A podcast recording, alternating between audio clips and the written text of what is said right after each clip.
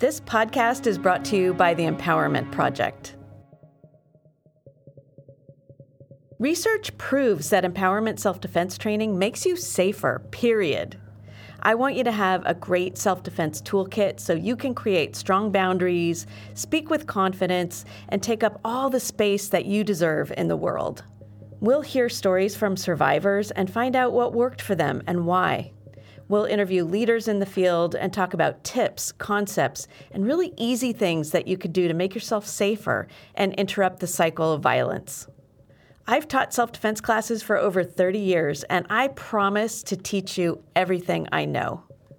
Ultimately, I'm going to want you to get some in person training, but a great empowerment self defense class is more than just the physical skills.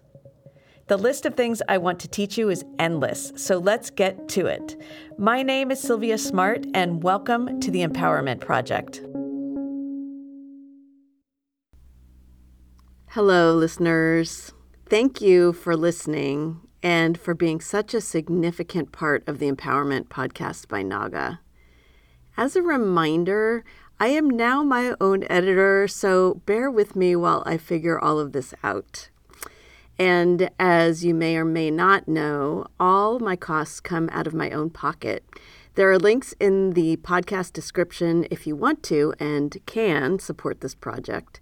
And another really easy way you can make a huge difference is to take two minutes to review this podcast. Your review and the more listeners who interact with this podcast, the more credibility it has with Google. Yeah, with the algorithms thing. And this helps new listeners find the Empowerment Podcast by Naga. And so I just want to say, please do that. It would be amazing. And thank you so much.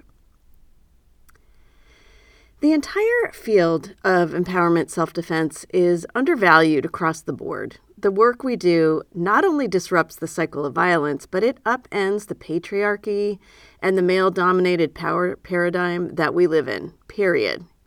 Imagine if every person who was marginalized and vulnerable stood up to every single dismissal, aggression, injustice, and violence. Imagine that. Better yet, what if all of us stood up together? Every single time. Imagine that world. Those of us who do this work that is what we are imagining. That is what we are putting our faith and our hope in. That the work that we do makes a difference in the way that our world works. This is the work of empowerment self defense, and this podcast is a little piece of the puzzle. It's also a labor of love. Donate if you can. Take two minutes and post a review. Thank you share this podcast. That also makes a huge difference. Share it with your friends, your family, your coworkers, your neighbors, um, on your social media. Uh, but share it. That is super helpful. It's word of mouth. It's how it works. Take an empowerment self defense class and speak up today. Hold someone accountable. All of these things make a difference. You make a difference. Thank you for listening and thanks for being part of this community. I'm going to share a success story with you. I heard it over 30 years ago and I've looked high and low to see who I can attribute it to, but so far that is eluding me. I share this story often when I'm teaching, not always, but often. It's a sexual assault survival story of a person who was trapped and cornered but figured out a way to get to safety and to get help. By turning their fear into lying, into complying and playing along, they were able to stop a rape. This is a story of courage and self possession in the face of a potentially brutal and violent attack. It's amazing, and I can't wait to tell you. But first, a little bit about sharing our stories because sharing our stories is really important. When we share what's happened to us, it can be healing, enlightening, connective, empowering, and a lot more. It can be so many things. Carrying our stories alone in isolation can feel like such a burden. It weighs so heavy. Sometimes we carry our stories in silence and we don't even realize what an impact it's having on our mental, physical, and emotional health. It can be a huge relief to share, it lifts the burden. When the person we share with says, That must have been really hard, or even, That happened to me too, it can change everything. Shame and blame are often integral parts of the violence that we survive. In fact, we often feel like our stories of rape and assault and incest and aggression are personal failures. This is by design, people. This keeps us from speaking up, from speaking out, and from holding the perpetrators accountable. We blame ourselves because it happened to us in the first place. We blame ourselves for having been so, quote, dumb or, quote, naive. We think we should have fought harder or sooner or better. We look at ourselves and our stories, if we look at them at all, if we haven't pushed them on, under the carpet of denial and forgetting because they're so painful. We look at them and we can only see what we didn't do, what we should have done, what someone else might have done better. And then we find ourselves lacking or inadequate or unworthy. We wonder if maybe we deserved it or if in some way we asked for it. I say bullshit to all of that. There is no victim blaming here, people. The only person who is responsible for acts of aggression, violence, and anything on the continuum of assault that we deal with is a perpetrator, period. So tell your stories, share them. A quick word of advice though pick folks to tell who are safe, kind, empathetic, and won't be judgy someone who can sit with you and be present without feeling like they have to fix anything about what happened to you or about you or about anything else for that matter. They can just be with you and listen. Sometimes we push our stories down and forget them, and that can be a really important coping mechanism. Sometimes what happened to us, it's just too much to remember, and listening to other people's stories of assault and violence can bring our own memories to the surface. So please proceed with great care and lots of breathing. In fact, let's stop and take a deep breath right now. Breathe in and breathe out. Excellent. When we do remember our stories, telling what happened to us can be empowering. Breaking the silence by sharing can be healing. It helps shatter that hold that shame and pain have on us. And another thing, early in my work as an empowerment self defense teacher, I saw that telling stories was a way to connect with students through the process of teaching and learning. Each story that I shared and each story that the students shared provided a different kind of a lesson or an example of a different tool that we all have in our self defense toolkit. When we shift the paradigm, when we tell our stories as examples of how we survived, how we persisted, how we endured, showed resilience and courage in the face of fear and horror we are empowered. And as we share, we create a space where others can begin to make this shift in their own life too, with their own memories and stories, away from kind of feeling that shame and that victimhood and into like, wow, I feel so much better. I feel pretty empowered. In fact, at the end of my classes, I sometimes hear students saying, I had no idea I was such a badass. And people are like high fiving one another, like, oh my gosh, you did it. That was so great. These stories are subversive, period. When it feels safe to remember and safe to share, we take our power back. If that doesn't upend history and change the power dynamics in our culture and the world, I don't know what does. So, remember when you're ready, share when you feel grounded and centered, find your safe people, take an empowerment self defense class, and share, share, share. And I ask you respectfully, open heartedly, and gently to consider sharing your story here with me, with my listeners the good, the bad, and the ugly. We all have something to learn from you. We all have something to gain by hearing how you survived. If it helps, if it feels safer, I can change your name and your voice, or one or the other.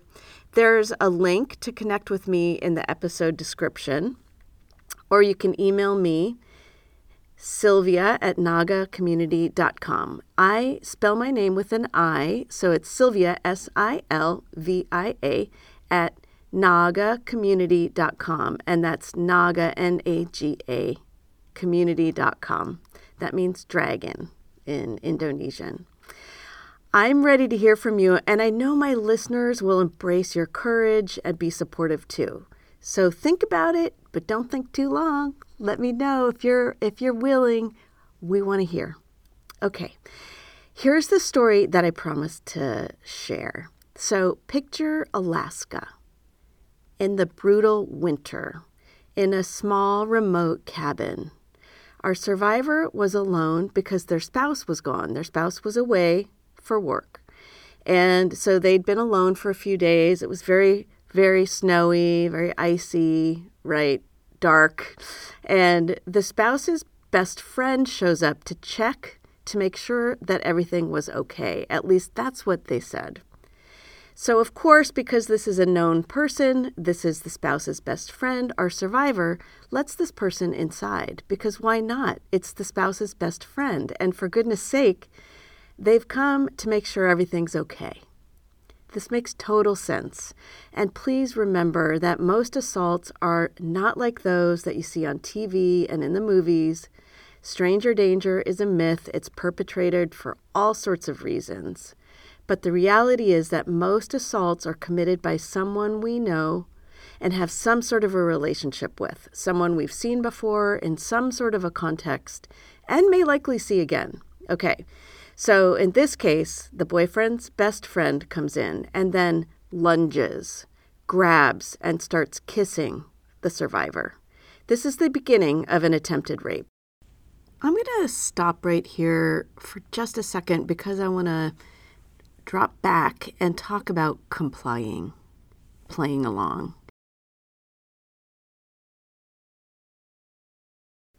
Playing along and complying are tools you already have in your toolkit. I'm telling you the story to show you what I mean. The idea is that you lie and you play act and you manipulate, you distract, or whatever you need to do to go along with whatever your attacker is proposing. And the entire time that you're playing along, that you're complying, you're looking for any possible opportunity to get away or to get in a couple of good surprise strikes and then get away, or to buy yourself some time till you can come up with another plan, or get some help, or figure out some other way to get away. It's all about getting away. And how we do that can be incredibly creative.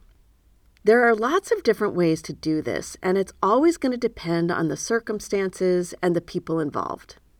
Tread lightly here as we go along. You might start to remember something similar that happened to you, or you might start to uncover some memories, or start to see something that happened to you from a new perspective like, oh my gosh, that happened to me too. Oh my gosh, I am a survivor. So keep breathing Stop listening if you need to. Come back later when you're with a friend or you feel more ready. It's okay. You taking care of you is the most important thing. Okay, here's the end to this story. The rape is underway. Our survivor is being forcibly held and kissed and touched and assaulted. And thinks fast. Here's what they do they say, Hey, what makes you think we have to do this like this? You know, I don't know if you know this, but I really like you. I'm kind of into this. In fact, I'm really glad it's finally happening. I'm really happy. But you know what? Let's not do it like this. So, how would it be if I go put something on I think you're going to like even more, if I take a minute to kind of get myself ready for you, would you like that? Okay, do you see what's happening here? They are playing along, they're complying, they're buying some time. And in this case, when the perpetrator agrees that, oh, this is an awesome turn of events, even better than I thought, our survivor gets up, goes to the bedroom, locks the door, and uses the phone to call for help. Incredible. Take a deep breath.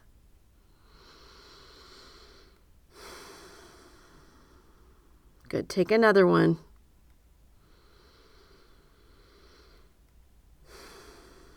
Because, folks, this is survival. Throughout history, there are hundreds of thousands of stories just like this one. Each one is different, of course, and unique, but equally crafty and brilliant and empowering and worth learning from. There's one thing I want to reiterate here. When we are talking about complying and playing along, there's an important caveat. If someone is trying to put you into a vehicle, stop it right there. Stand your ground. If you're going to fight, now is the time. Now's the time to give it absolutely everything you've got. Once we get into a car, our options start getting very limited and it happens fast. It doesn't mean you can't survive, it just means it's going to be harder. It means there are fewer and fewer tools that we can use in our toolkit, and the perpetrator starts to have more and more control. So, that said, if you haven't fought yet when they try to put you into a car, fight now. Don't get into the vehicle give it 110%, and let loose the wild animal inside you. This is your primitive, fierce protector. I want to talk more about that wild animal that lives inside each one of us, and I'll do it in a future episode. It's a huge part of our toolkit, and we all have one, and it is powerful. Let me say that again. It is powerful. In fact, what a lot of us teachers often say is the techniques that you use are less important than that you give it 110% and fight like a wild animal. That is important. So stay tuned. I'm going to talk about this more later. So, in the meantime, we've talked about remembering and sharing our stories with people who are safe. We talked about complying. I gave you a story. We talked about how that works, playing along so that we can buy some time and get to safety. And this story was a wonderful example of playing along in the in the face of a very violent assault and a very kind of solo, isolated instance. So take a deep breath you did it. You stayed with it. You listened. Hopefully, you learned something that you already knew or recognized a tool that you already have. And, you know, I just want to say what we talk about here is not always easy, but it's important. And I really appreciate you hanging in there here with me. So I'm sending you love and a huge hug.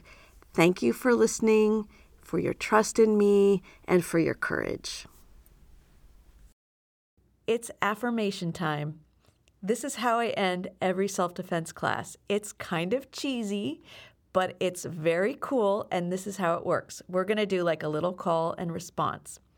If you can say this out loud, if you can repeat after me, do it because it's important, I think, for you to hear your own voice.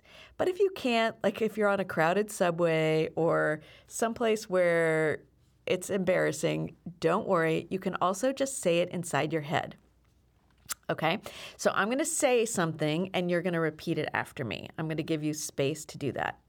And at the end, we're going to say yes. Here we go. Repeat after me. I am worth protecting. I love myself. I belong. I deserve to take up space on planet Earth. I am a strong and powerful person. Yes! Woohoo! And hey, as a wrap up, will you do me a favor? Will you do all the things that you do when there's a podcast? Like, will you tell your friends? Will you subscribe? Will you come back each week, communicate with me, review this podcast? Like, all those things to help get more bandwidth, help more people find out about it. That would be super awesome. Take a deep breath. You are amazing. Thank you for being with me. See you next time.